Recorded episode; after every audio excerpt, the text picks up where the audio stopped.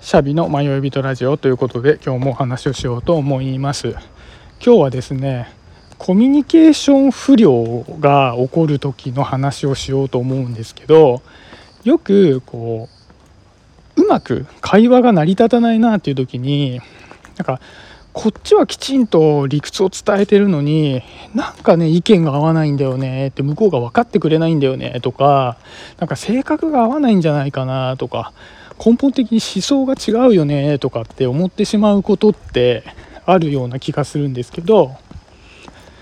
実際はそのコミュニケーション不良っていうのは性格の不一致だとか意見が違うとかそういうことではなくて、えー、能力の偏りがあることが原因っていうこともあるよねっていう話をしようと思うんですよね。で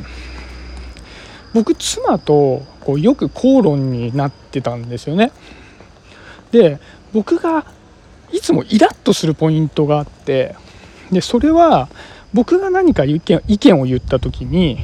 妻が断定的にそれを否定してくるように思ってたんですよね。例えば僕がこうこうこうだと思うんだけどって言うとそれは違うよこうだよ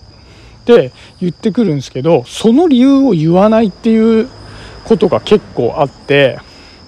で僕の意見を否定するんであればその否定する意見の理屈を言えよっていつも思ってたんですよ。でその理屈を言わないのに否定してくるっていうのはすげえ上から目線だよねっていうふうに僕は思ってしまってたんですよね。でも最近になってそれは上から目線で言ってるわけでは決してないっていうことが、まあ、分かったんです。でそれがいわゆる脳のこう、まあ、いろんな能力があるんですけどその偏り方が僕と妻では違うからだっていうことがなんとなく分かってきたんですよね。でなんかよく学生の頃 IQ のテストとかってするじゃないですか。でまあ IQ100 が普通だとして、まあ、頭がいいと120とか言ったり、まあ、そのちょっとあの良くないと、まあ、100を切ってしまったりとかそういうのあると思うんですけどあれっていわゆる全検査 IQ って言って全部の総合値を出してるんですけどそれを細かく分野に分けて IQ を調べるっていう方法があって僕それを今年の頭にやったんですね。でそれはもう本当に細かく数値が分かれていて、まあ、全部で4つの IQ を出してでその4つの IQ の総合値で全検査の IQ っていうのを出してその4つの数値の中でも、まあ、細かく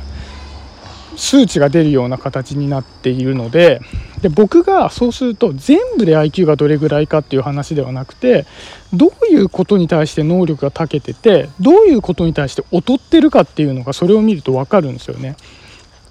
で僕はその偏り方が結構大きくてで僕の場合は、えー、音声で聞いた情報を一時的に頭の中に保管してその情報を組み替える能力っていうのが一番高いんですよね。ワーキングメモリーっていうあの部分の一つなんですけどだから、えー、誰かに何かを言われた時にそれをとっさで頭の中で判断して自分の意見と組み合わせて相手に返すっていう瞬発力がすごく高い方なんですよね。で一方で一番低いところを見ると視覚探査の能力っていうのが僕はものすごく低いので目で見ている情報から何かを見つけるっていうのがめちゃくちゃ苦手なんですよ。でこれが苦手だと何か物を探してても見つからないとかあとは結構危ないのが車運転してても危ない人がブあの通り過ぎたりして歩行者とか車乗って通り過ぎたりしても危ないって気づくまでにもう本当に直前にならないと気が付かないとかだからそういう能力がすごく低いんですよねだから多分コミュニケーションで言うと言葉のやり取りで相手の言わんとしてることを汲み取るのはすごい得意なんですけど表情とか仕草で汲み取るのは苦手なんですよすごく。で一方で妻はこのテスト受けてないんですけど見る限り明らかにそれが逆で妻は頭の中でこう聞いた情報を言葉で聞いた情報を保管して組み替えて言葉にして出すっていうのが比較的遅いんですよね。で一方でこう目で見た情報から何かを見つけ出すっていうのがめちゃくちゃ得意で例えばですけど僕がご飯を食べた後に何気なくあれティッシュどこにあんのかなみたいな風に思ってるとあれそこにティッシュあるよみたいな感じでこうすぐにティッシュあの僕のこう異変に気づいてくれたりあとすげえなと思うのが僕癖で考え事してると眉間がピクピク揺れるんですって。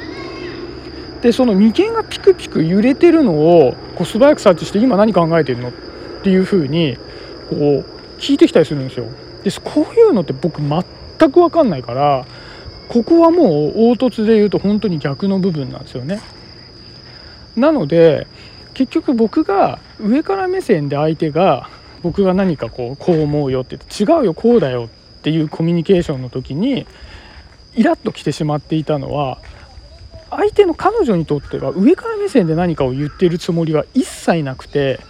自分の中でこう思い浮かんだ感情これは違うこう思うっていうのだけが先に浮かんでてその僕の言った情報を組み替えて理屈を整理して発話するっていうのが遅れて入ってくるからその時点で理由を言えないっていうだけだったんですよね。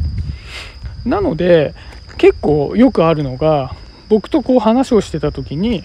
全く理屈を言ってなかったのに3日後ぐらいになってあの時の話なんだけどさこういう理由でこうだと思ったよみたいなことをすごい遅くなって言ってくる時があったんですよ。でなんで今更言ってくるのかなとか何なら僕その話したのも忘れちゃったりしててでそこでも食い違ったりするんですけどでそういった感じでこう人の脳ってこう入れ替えて体験できないじゃないですか。なんかもう「ドラゴンボール」の義乳特戦隊とかだったらチェンジとか言って変われるかもしれないですけど僕らの脳っていうのはもう自分の脳でしか生活できないから話してるとそのプロセスが同じなんじゃないかっていうふうに勘違いしちゃうんですよね僕は特に。自分がこれができるから相手もできるだろうと思っちゃうし自分ができないことは相手もできないだろうみたいな風にこう感覚的に勘違いしちゃうところがあってそれでコミュニケーション不良が起こってるんだなっていう風に気づいたんですね。なのでまあね僕はこうあのちょっと受ける他の理由があってそのテストを受けたんですけどもしこう特にこう身近な方自分の配偶者の方とかご家族といつもコミュニケーションが成り立たないなみたいに思ってる方がいたらちょっと自分はどういう特徴を持っていてどこが得意でどこが苦手だよと。で相手はそれに対してどういう凹凸があるのかな。でその凹凸の差によってコミュニケーション不良が起こってるかもしれないぞ。っ性格が合わないとかだけじゃないかもしれないぞみたいなことを一つあの判断材料として入れてもらえると